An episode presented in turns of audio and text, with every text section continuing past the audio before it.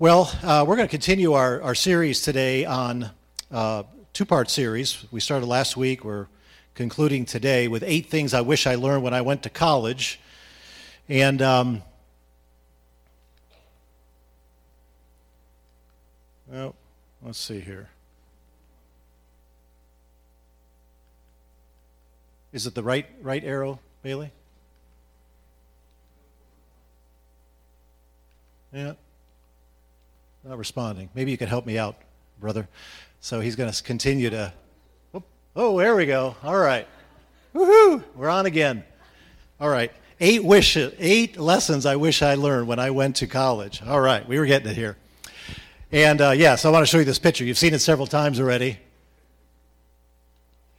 Yay! Man, who's that guy with the big hair? Woo! You, you know the uh, the guy with the big hair. He's got that look on his face like I got the girl, right? I mean, isn't that truth? Christy and I were engaged at this point in time, and uh, you know that grin on that young man's face there communicates, man, this girl's way out of my league, you know.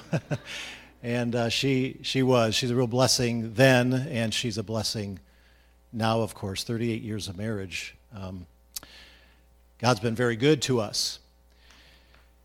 And uh, it brings a, a lot of memories when I see pictures like this in my gleeful ignorance of what lied ahead in life in general, not marriage to Christy, of course, um, but my immaturity, my need to grow.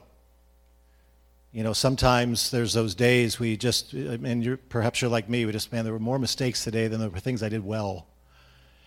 And Lord, when, when will I get on top of it? When will I start progressing in the right direction? And, and the Lord promises to make us like the Lord Jesus Christ. And uh, we, we gather together in times like this to hear the word, to kind of pierce through and, and, and, and, and, and lay before us what God has to say about what lies ahead, how to prepare for the future, how to make good decisions, how to avoid the mistakes from yesteryear and to apply wisdom to our life in such a way that um, we can learn from those things and progress and accelerate in our growth for the Lord Jesus until He comes. And so, this collection of lessons learned are a mixture of practical experiences that I've gone through myself, and then identifying and interpreting those by Scripture. And the, the intent is to inform you on these specific areas. We're only looking at eight. And, you know, there's probably a hundred others we could share, but we've chosen eight here to give to you, kind of a, a flood of information for each one that doesn't look at these each topic fully and comprehensively, but perhaps enough to give you what you need to continue to make progress in the areas of importance that we're going to show you. All right? So, eight lessons I wish I learned when I went to college. And let's think about what we looked at last week. Point number one, lesson number one enjoy college life while you're guarding your heart. God gives us good things to enjoy. We were reminded of that last week as we looked at a passage from Psalms. And the college days are certainly a part of that. They're enjoyable days, they're fun days, but we must watch our hearts and our desires. Remember Proverbs 4:23 we looked at last week. Keep your heart with all diligence, for from it flow the springs of life. The way to guide our hearts, the way to set it in the right direction, to avoid the way to avoid the wrong path is what we talked about last week make Jesus the treasure you seek above and love above all other treasures, above all other pleasures, above all other desires and loves. And when we treasure God above all things, our hearts will be motivated to pursue the right things that please the Lord. Our second point we looked at is view difficulties through God's eyes. View difficulties through God's eyes. James chapter 1, verses 2 through 4. We read this last week. Count it all joy, my brothers, when you meet trials of various kinds, for you know that the testing of your faith produces steadfastness. And let steadfastness have its full effect, that you may be perfect and complete, lacking in nothing. We, if we were reminded last week from Scripture, we should expect trials, hardships, challenges, difficulties, things where we don't have easy and clear answers, and we're really stretching our faith. But we do that and know that from James that God is doing something purposeful. And we don't have joy in the trial, do we? This indescribable joy we have from difficulty and trial is knowing God has a purpose. He's, he's working to accomplish something in me. And we'll talk about that a little bit more today as well as we go to some other points. Thirdly, we looked at choose your closest friends carefully. Our closest friends influence us greatly. And the scriptures tell us to choose our friends carefully. Proverbs 13, verse 20 says, Whoever walks with the wise becomes wise, but the companion of fools will suffer harm. So we were reminded that personal growth and our love and affection for Jesus will give us the incentive and the natural inclination to want to befriend people that are heading in the same direction as we are, as we are striving to be like Christ. If you have a heart that wants to be like Christ, guess what? You want to be around others that are heading in that same direction. That same first love, to identify and cling with those who are progressing in the direction of Christ likeness. And finally, our last one we looked at last week was resist the temptation to maximize self and minimize others. Greatness in God's eyes are for those who are servants of others. That's God's definition of what it means to be great in the kingdom. You know, when you uh, buy an appliance. Well, you guys probably have never bought an appliance before. Uh, someday you'll buy a refrigerator or a dishwasher. There's always these default settings. We were uh, working a microwave last week. My youngest son was with us, and uh, it's always been super loud. It wakes the dead. It's like, it's so annoying. And Christy would be on the other side of the house, and that thing's just going, bah, bah. And it's like, Christy's not in the kitchen I've got to run across the house, but you can hear it across the neighborhood, and uh, and that thing's just going. That's a it's a factory setting, and Austin, he did what the engineer should have done a long time ago. We've been using this microwave for years. He goes, you can you know you can lower that volume in the settings, and uh, now it's beep beep. It's like oh yes, I can sleep again, and um, you know our factory setting when we're born in this life is, is, is, is a default setting on self. That's our, that's our MO. That's the way we're born. We're always thinking about ourselves. Right, right from out of the womb, we want to be fed, we want to be changed, and we want to sleep. And if, if mom and dad take care of those three things, we're usually in pretty good shape. And you know, those self centered interests don't change, and they get quite sinful. And Jesus tells us so clearly in Philippians 2 3 through 5. He tells us how to live. Do nothing from selfish ambition or conceit, but in humility count others more significant than yourselves. Those who put their faith in Jesus have that factory setting changed. And it says now, rather than self, God and others.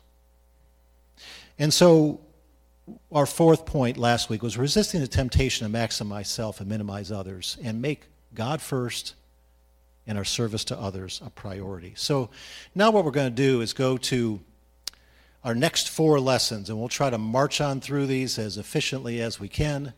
And the first one's going to be like this. We're going to start right out the gate. We're going full force. We're not going to hold anything back.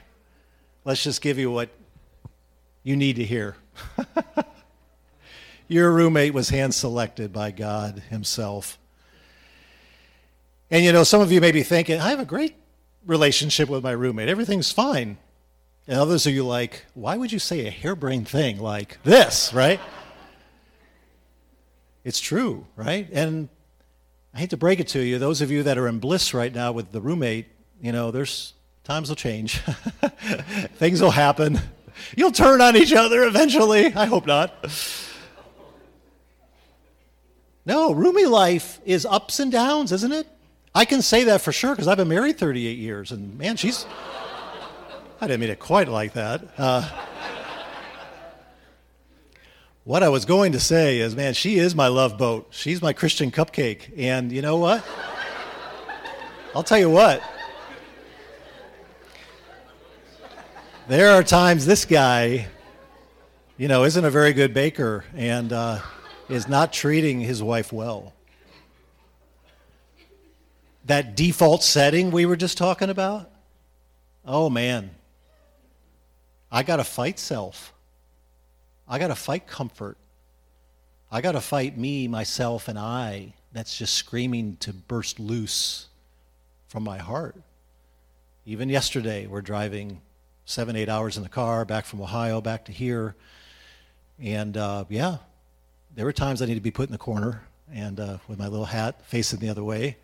And I had to ask forgiveness from my wife for things that were said. And roomie life, man, it's got it's got a mixture of emotions, right? I mean, opposite sides of the spectrum that come and go. I mean, one one week you're hugging and crying together. You're my BFF. I mean, I just the world revolves around you. We're so we're just meant to be together. The next week you're ready to wring each other's necks. I mean, it's just it, it sometimes it's it, it's it's Jekyll and Hyde, isn't it? I remember one time, you know, this is over 40 years ago, all right, with my roommate. I still remember this as minor as it sounds, but it wasn't minor that, that day. I was, I was studying late in the library, and my, my roommate was studying in our dorm room. And I was, I, I went till it closed. It was midnight, coming back to the dorm, and my mom had made lasagna and gave me some leftovers. And I put it in the, dorm fr- the dormitory fridge in our room.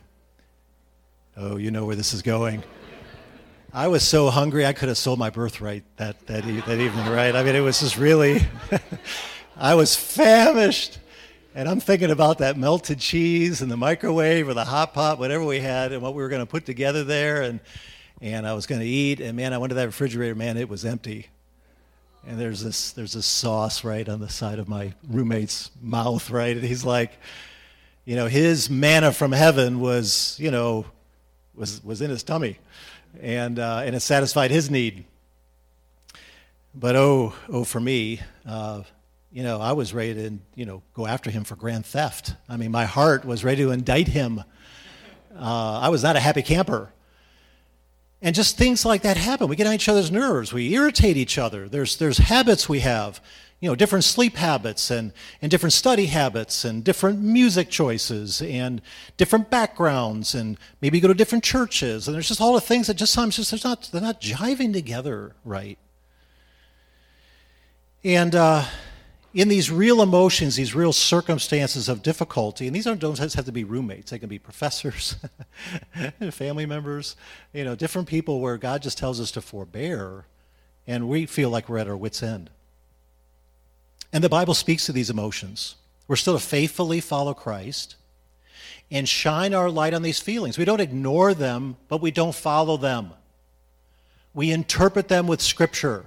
What am I supposed to do with this? Because right now, I do want to indict my roommate for eating my lasagna, and now I got to wait for this, you know, gross breakfast out the cafeteria down below uh, in the morning. And it's just like, what do you do with that? Do you just keep sucking it in? Do you still keep bottling up bitterness? Do you just just ignore your roommate? Are you just two ships passing in the night? There's a different way. We need to guide our reactions and respond in a God honoring way. And we're going to start here briefly, just with a few points of some clear, concise, undeniable, uh, fundamental truth from the scriptures about God's character that weighs in here, and that's God's sovereignty. All right? We're going to start there.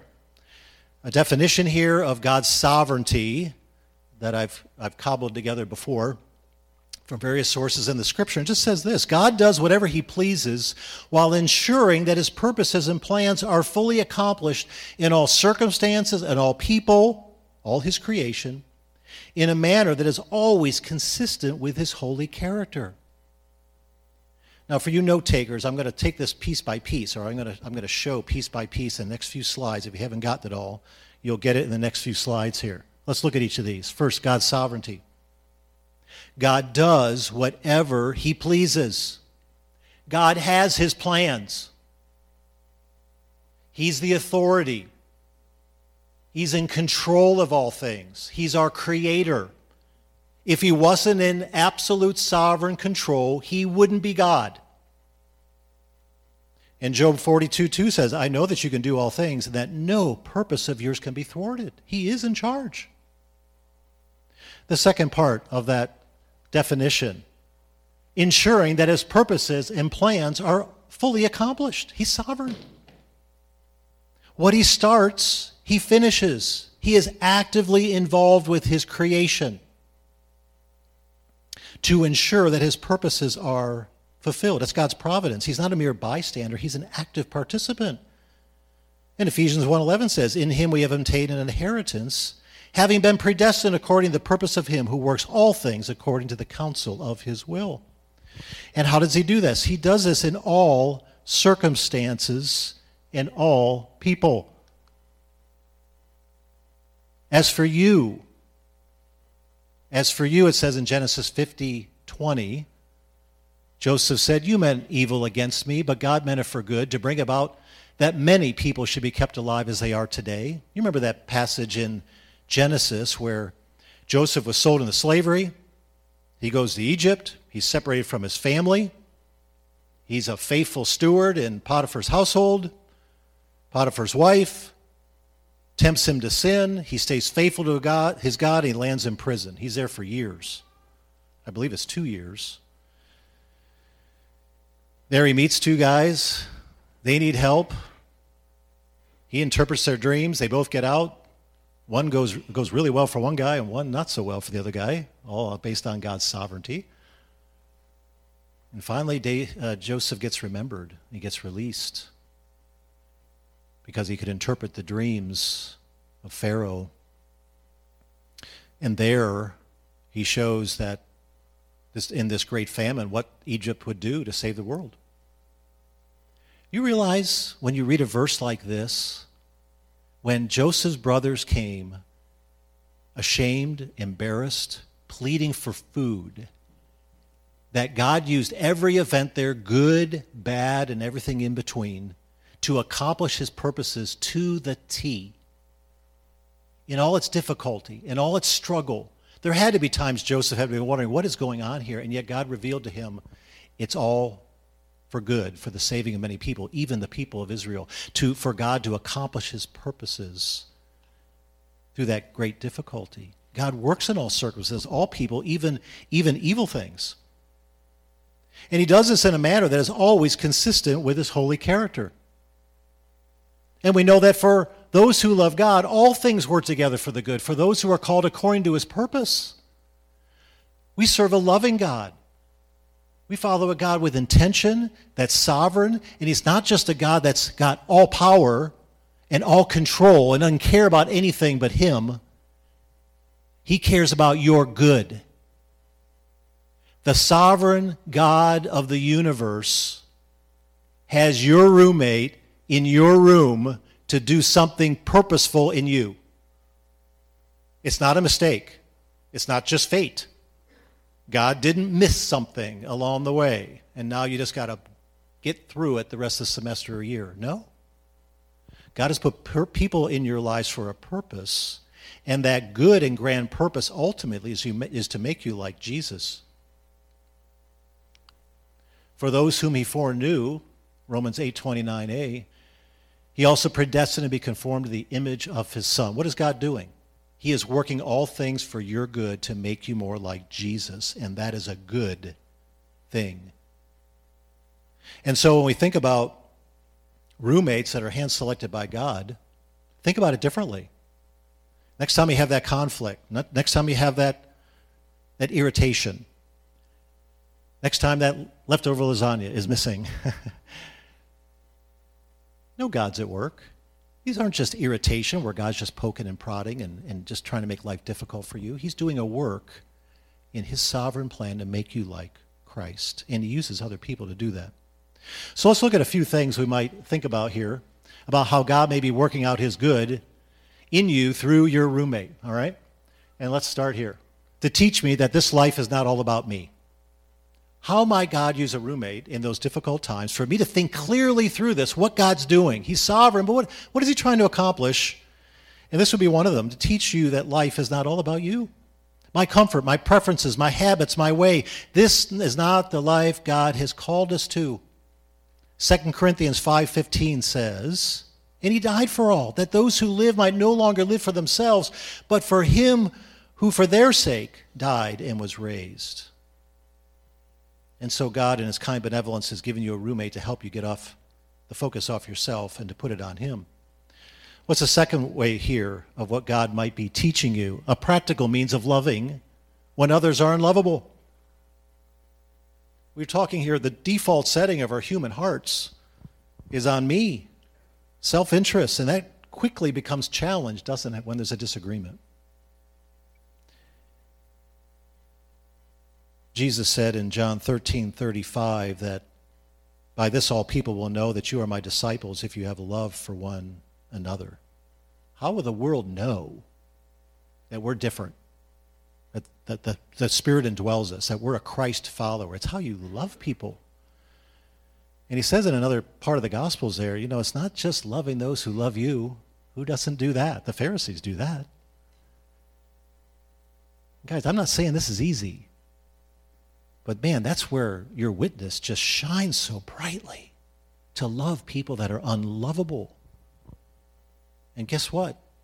You can be a pretty unlovable person too at times. And it may be God working in their life to love you as well.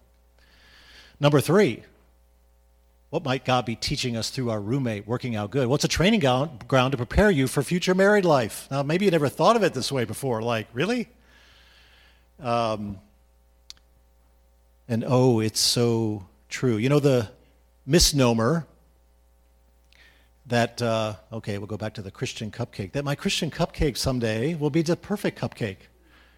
I mean, we won't have arguments. Everything will flow smoothly because we love each other. I love her, she loves me. And those are great goals. I mean, we don't look for a fight, do we? And yet, life is, has some principles. You got two sinners in the same canoe that have been rowing their different directions all life, and guess all their lives. And guess what? They're going to be going in circles in the middle of the river instead of heading in the right direction. They're going to be going back and hitting rocks and hitting the banks. And, and they have an opportunity to disp- uh, showcase the gospel in their marriage. But what, how do we prepare for that? Well, God puts people in our lives that show us how to put others first. It's a training ground to learn how to communicate, to work through disagreements, to seek and to give forgiveness. It's a training ground. Don't forget that. Another point here.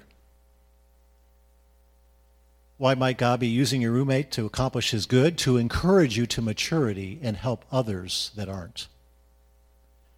To encourage you to maturity and to help others that aren't. In Galatians 6, 1 and 2, you know, Clay's been referred to this passage last week in the Sunday evening service uh, about Christian growth.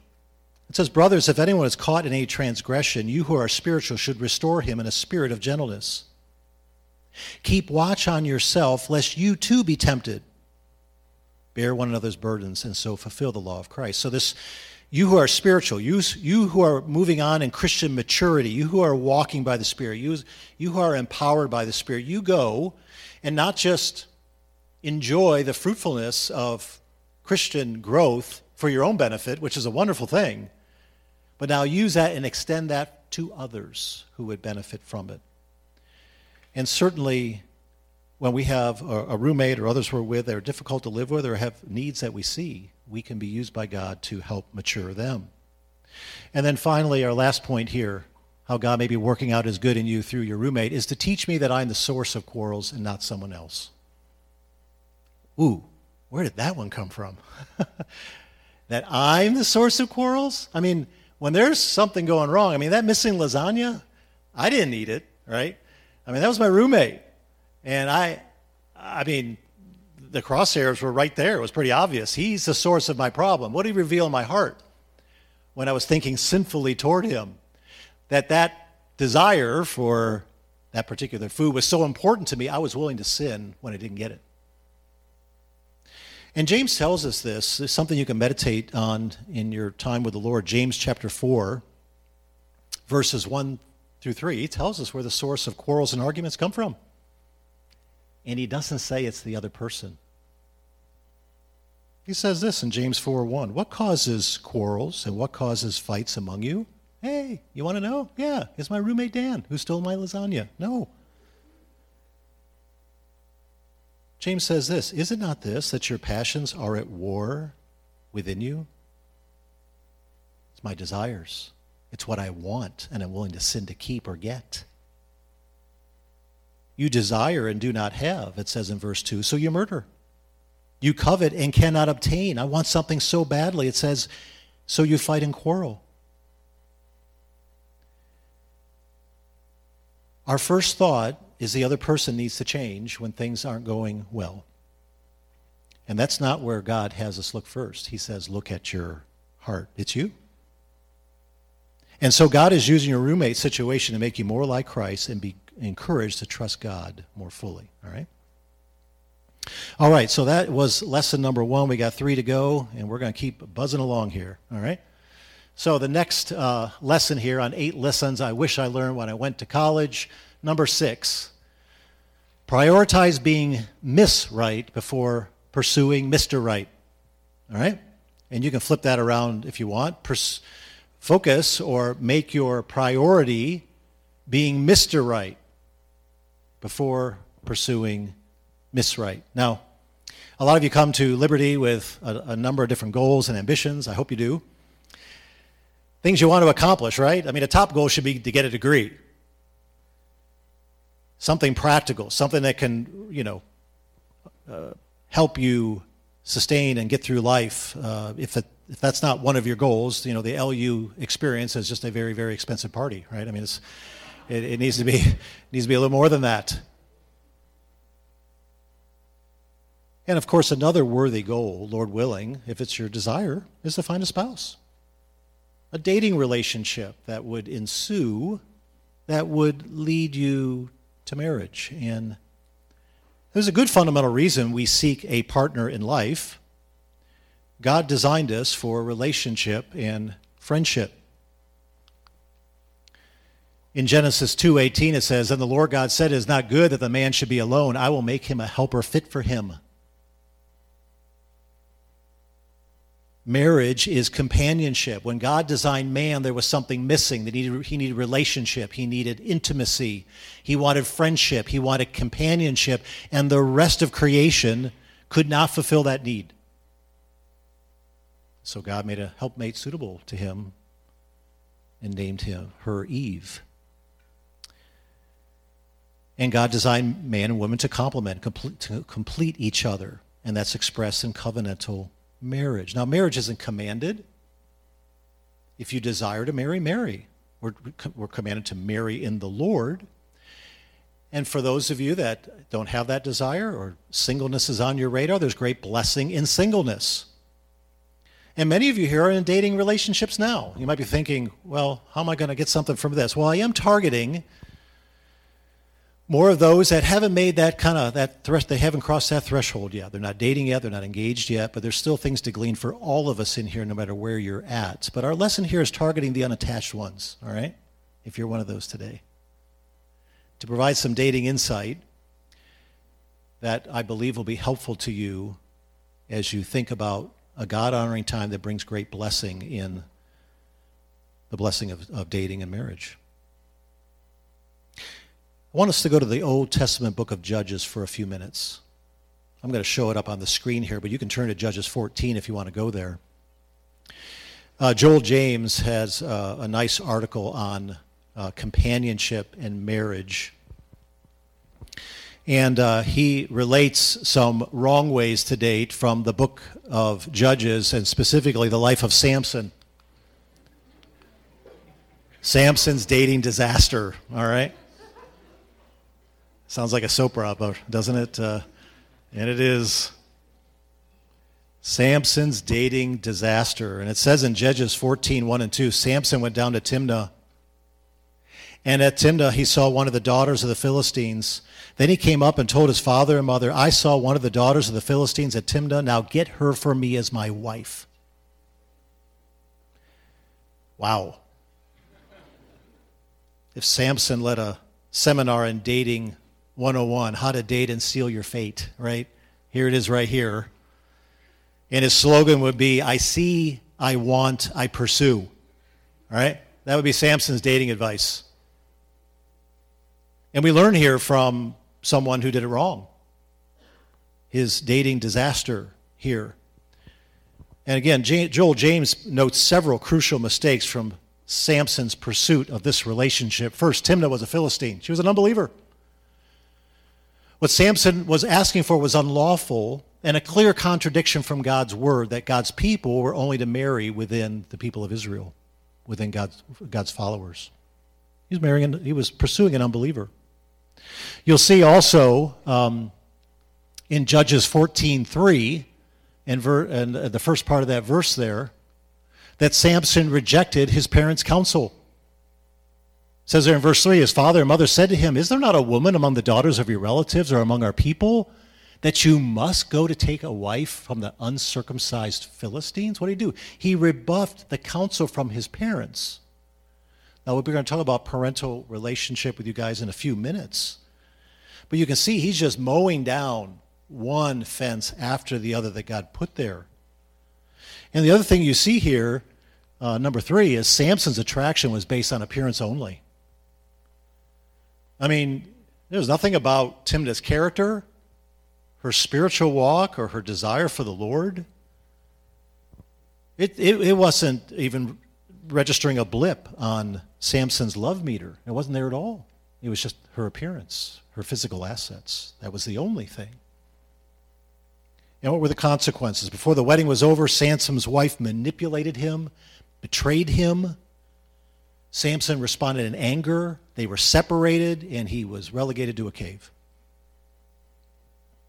What's our point here? Samson was not spiritually ready for marriage. And if there was dating back in the day, he wasn't ready for that either.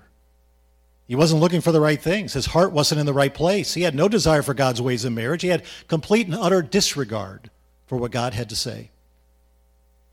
And so we talk about prioritize, prioritize being Ms. Right before pursuing Mr. Right. It's all about avoiding Samson's errors by, by allowing God to mold you and fashion you with a heart that seeks the right things in a dating relationship and marriage. So, what do we do?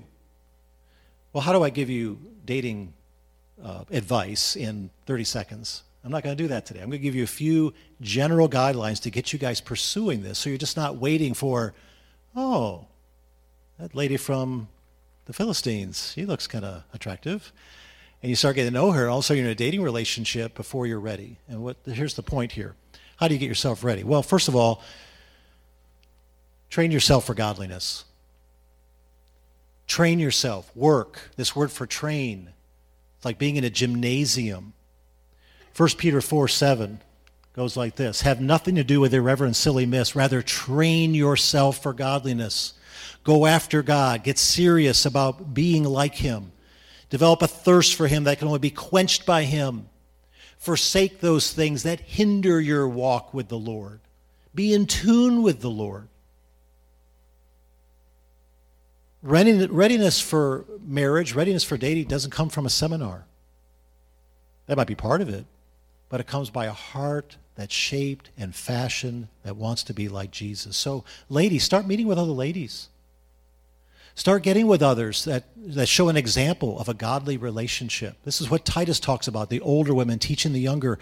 Go after them. Discipleship, ladies' Bible studies. Men do the same thing. You know, men, we do grace and granite not just to take up time on 6 a.m. on a Tuesday morning. Why do we do things like that? To build up your spiritual muscle, to keep you on the right track, to keep spiritual truth in your life. And it's not like, well, if I don't go to Grace and Grant, I'll have a disaster dating relationship. I'm not saying that. You don't have to be here Tuesday or else, you know, your history as far as the dating is concerned. That's not, that's not what I'm saying. But get engaged, start making decisions, be proactive.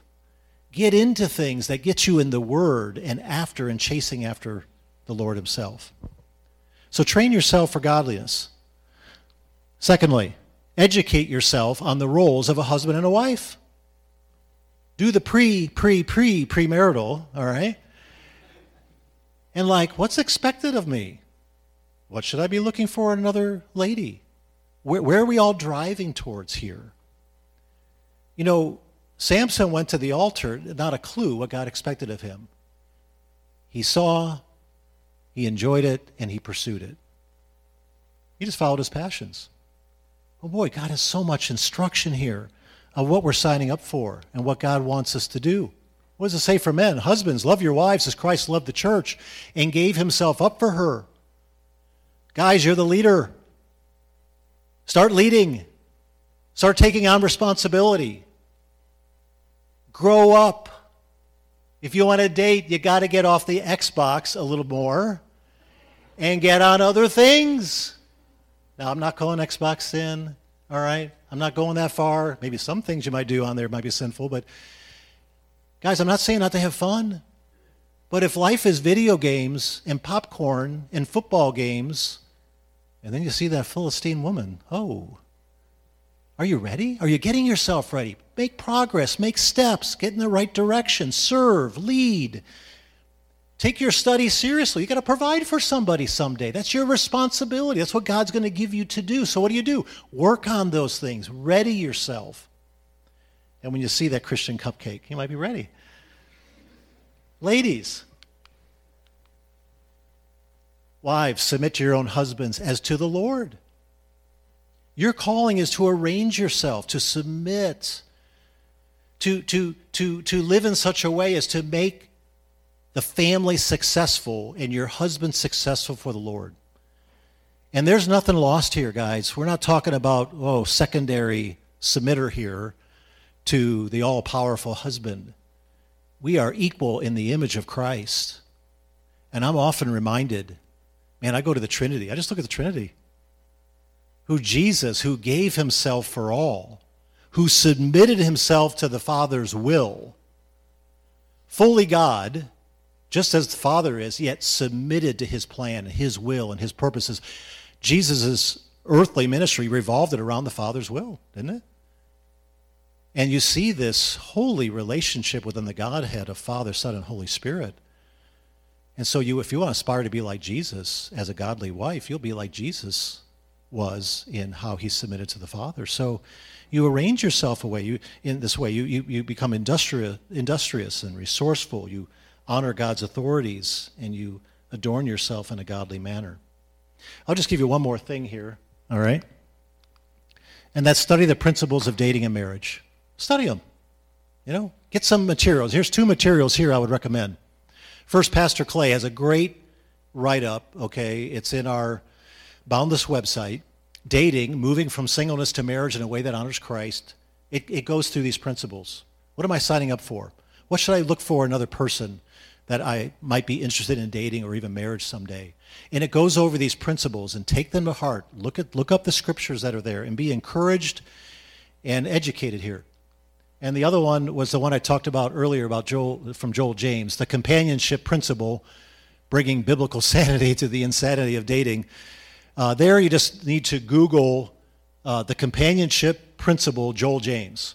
Put Joel James on there because there's a Church of Latter day Saints that have an, a companionship principle too. Don't go there. But uh, so put in Joel James as well, and, uh, and, I, and you'll see uh, Samson's dating dis- disaster and a lot of other good things that are in there. All right? All right. We're going to keep going along. Now, they're not getting any easier here, okay, as we go from point to point, and this one's not going to be any easier either and I'm going to lose uh, Pastor of the Year voting from all of you, but mom and dad still know best, okay? Mom and dad still know best. And they're still laughing into hinter regions. Honor and obey your parents. You know, as a pastor, you know, I, I struggle a little bit. How am I going to share this in five or six minutes? and make it stick in a way. And I, I, all I can really do is give you the scriptures and tell you what they say and just have you pause and take notice here for those times when you're just not seeing eye to eye with mom and dad. And there is disagreement. And it's a wonderful thing. They've given you the opportunity to have some independence here in college. And, It kind of feels good at times, doesn't it? to kind of make some of your own decisions or go a certain way or have this certain time schedule and without being told everything you need to do and when to do it, and how high to jump, and all the other things that go on at home. And we start in our independence and our freedom, we start finding some good, even good things to do, right? I'm not saying everything's bad that we want to do independently from them, but just good things. And it may not be completely in line with what mom and dad were thinking. And uh, conflict comes. And um, you know, I remember when I was your age, I didn't mind a little bit of parental oversight. I just didn't want the rules and the restrictions and the responsibilities that came with still being a child of my parents. And I was unsaved, but I had a lot to learn about God's design for the home and a parent child relationship. And I'm sure the same is true for you. We're made out of the same flesh and blood. And boy, God, God's word defines his plan for the family. And anything less is misery and hardship. There's another great resource here because we only have a few minutes to talk about this, but it's from Pastor Clay again on our Boundless website. It's called Relating to Parents. So again, go to timberlakebaptist.org, go to the Boundless College class, you'll see resources. And there's relating to parents. But you know, the key verse here uh, that you guys know well is Ephesians 6 1 through 3, right? Children, obey your parents in the Lord, for this is right. Honor your father and mother. This is the first commandment with a promise that it may go well with you and that you may live long in the land. Three questions we're going to look at quickly here. All right? Who are the children? They're more than infants, right? These aren't, you know, an infant is a child of the parent. But here, specifically to this command for children, obey your parents in the Lord, well, they're old enough to receive spiritual instruction and to be held accountable to obey. So we got a little bit of an older child, more than an infant. But of course, the big elephant in the room is to what age am I still a child that's under the authority of my parents, right? What's the expiration date, Rich? Just tell me that. That's what I want to know. And obviously, we know marriage is, right? In marriage, we leave and cleave, develop our own family unit. But in this text, no age is given for the single, for the single person and the extent of authority the parents. In Ephesians 6 4, it does say the fathers to bring them up or, or to raise them in the training instruction of the Lord. And so, in the context of a parental authority to bring them up, raise them, nurture them, support them, care for them, provide for them, what are they doing? They're exercising authority over their children. So, to the extent that parents are still caring, nurturing, providing for their children, you are still under their authority. In other words, just moving away from home, wherever it is, to here did not bring an expiration to that authority if they're still providing for you. All right? You get that? If, if you're still dependent on them. I remember uh, several summers after Christy and I were married, I would go to Texas Tech. I lived in Ohio with Christy, going to Texas Tech for a summer session for masters. And uh, guess what? When I left for a month, I was still Christy's husband. It didn't expire. It's not like a one month hiatus. I'm no longer married. No, distance, time, four weeks away for six summers. Ugh. Now, there were some guys I was with there that were acting like they weren't married anymore. And we won't go into those details. A lot of ungodliness. And they act that way, like it's expired. And that's not so for the child that's still dependent on parents. You're still under their authority. And so let's look at another few more questions here. So, what's expected from the children? It's pretty clear in the text, isn't it? Obey your parents in the Lord and honor your father and mother. The command is to obey. It's quite straightforward, isn't it? Listen and do as they say. I can't get any more clear than what the scriptures are so clear about. And that honor is just that attitude of reverence, right? Respect. It leads and it paves the way for obedience. And we're talking about developing a proper attitude here, right? The roll of the eyes that becomes physically apparent or is going on in our heart when we're told to do something we don't want to do is not honor and respect. And it won't lead to the kind of obedience that God is looking for here. When we are commanded to obey your parents in the Lord, realize your parents were assigned by God Himself for you, to care for you, to protect you. They are a delegated authority from God. And to resist or disregard this authority is to not only disobey your parents, but to resist God Himself. And hey, look, I get it. I'm flesh and blood too. Any authority figures over me, I often bristle. I don't just like line right up and go. I struggle as well. And theoretically, it all goes well, right? When we're all in agreement. It's just when that disagreement comes, then it's like, this can't be of God, right? As I said, Jesus always humbly submitted to the will of the Father. Philippians 2 8 says this, and being found in appearance as a man, he humbled himself by becoming obedient to death, even death on a cross. Therefore, God highly exalted him to the highest place. We are no more like the Savior than we, than we would submit to a God ordained uh, authority like our parents. God has made a blueprint for a building called the family. It's perfectly designed. It's a perfect plan husband, wife, children, assigned roles. And when, as the closer we get to understanding those roles and living them out, the more we just flourish and are fruitful for God's intention in the blessing of family. But we're tempted to modify the building design, aren't we? That blueprint has to have a mistake. And we come up with cheap substitutes, cheap building materials, right? Uh, we don't need rebar in that 30 uh, story building. Let's go, let's go with Legos or something, right? And uh, let's build with something else, something I, I know will work. And we got the big Duplo box, right? Boom, boom, boom, boom. Yeah. We get about this high and it totters over. What is God saying? His design's better. Trust me. Trust what I have to say. Believe my blueprint and just follow. And you know, there's questions that come along the way. Why obey and honor? Why? Well, what does it say there?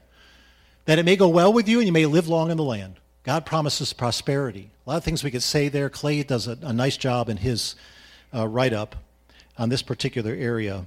So I again encourage you to go over in that direction. But he, it's it's for your blessing. It's for your good. Lots of questions come up. We don't have time to really uh, get to today. What? How do I uh, honor parents that are unsaved?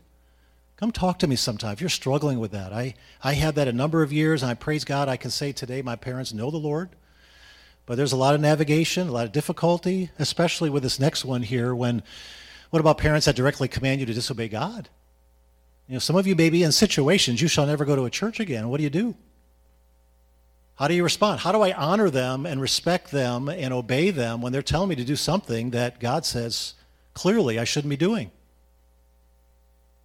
I went through that. I was raised Catholic, going to the Catholic Church, get saved. I'm learning from my pastors.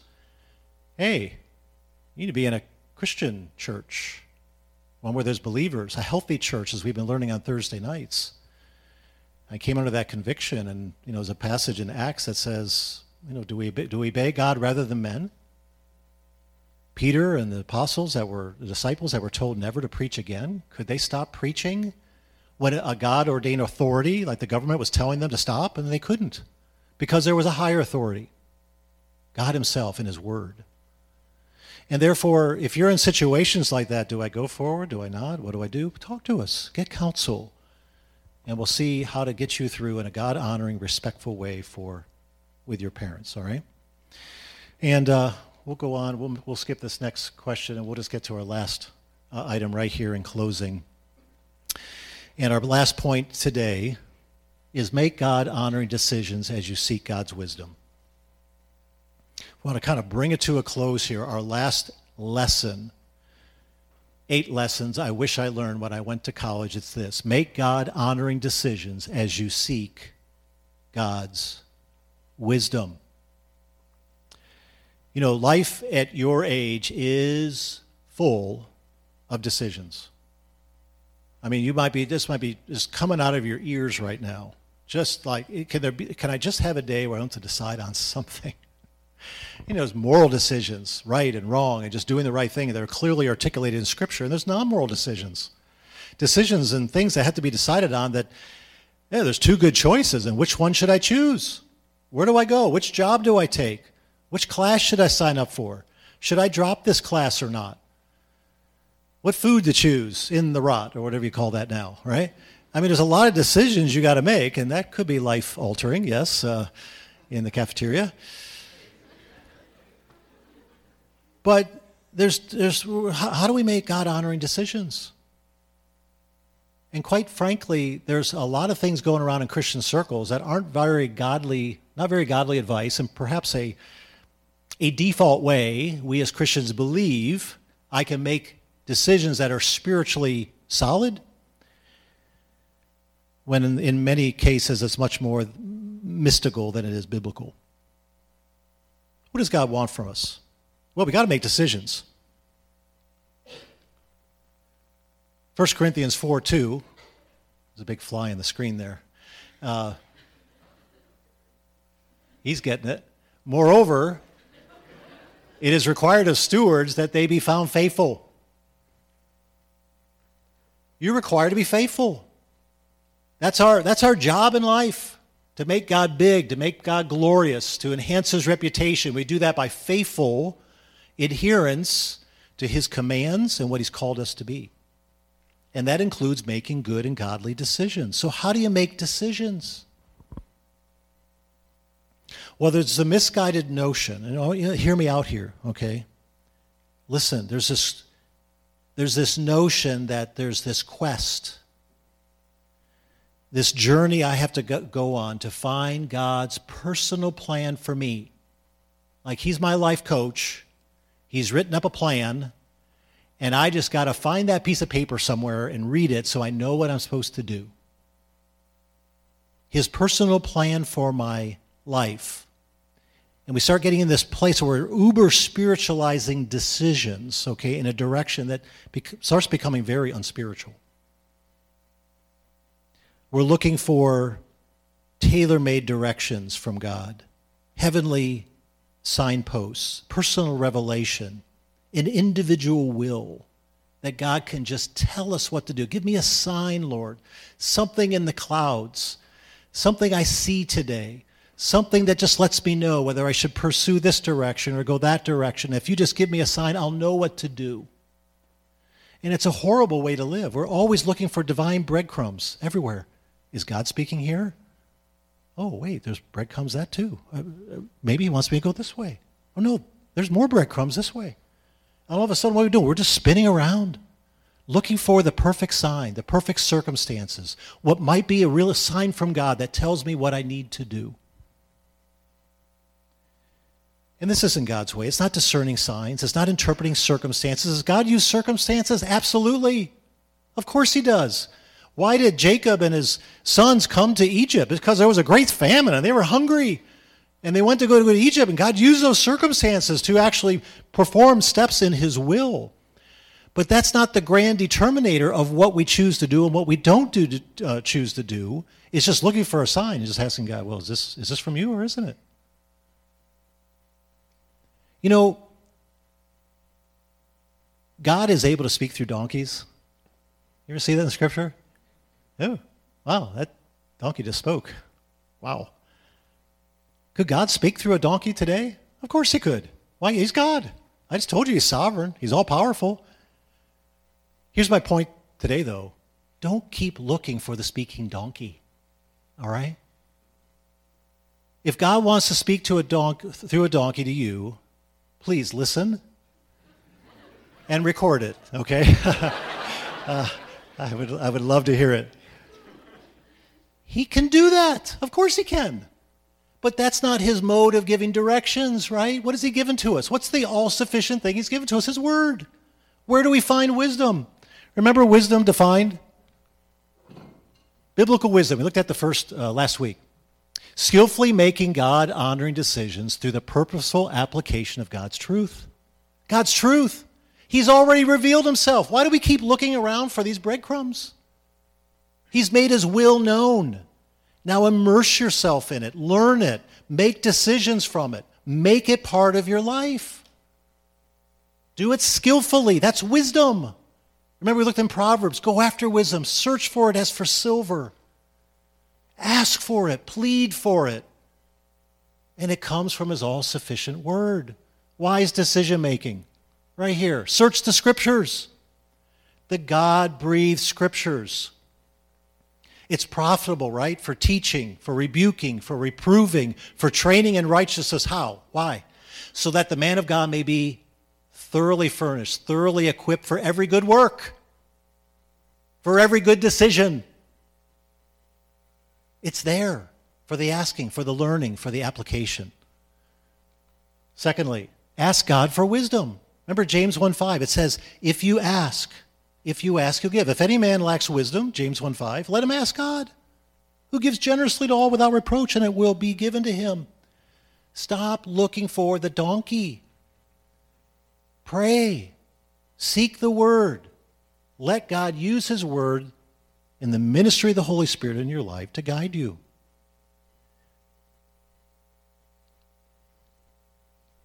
Next, wise decision making. It does the necessary homework. Do your homework. Investigate things. You know, not everything's necessarily a uber spiritual decision where there's necessarily a, a chapter and verse to put on it. But if I got to decide between two jobs or where I'm going to live, or do I go off campus or on campus uh, next year, you know, do some homework. What are the costs? I want to be a good steward of my money. What's this going to cost me as far as time? I don't have a car. How am I going to get from point A to point B? Right? I mean, you, you go through and do your homework. You collect information. You seek counsel from others. It says in Proverbs 19:20, "Listen to advice and accept instruction that you may gain wisdom in the future." And finally, our last point here, wise decision making trusts in God. Guys, looking for the breadcrumbs is not trusting God. It's making it more mystical than biblical. Make it prayerful. Seek after Him. He's a good God, He's a loving God, and He's not trying to hide His plan from you. Does He have a plan for your life? Absolutely. And that plan unfolds as you know His Word and live according to it, and allow, allowing Him to use your decisions to even accomplish that very will. Much more that could be said about that. We have a series on biblical decision making or God honoring decision making on our Boundless site. It's all audio, and you can avail yourself to that. Okay, so there we go. Eight lessons I wish I learned when I went to college. I trust those are of help to you and a benefit in your walk with the Lord this week in the days to come. Let's close in prayer.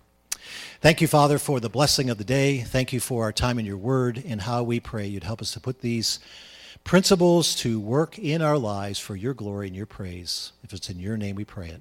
Amen.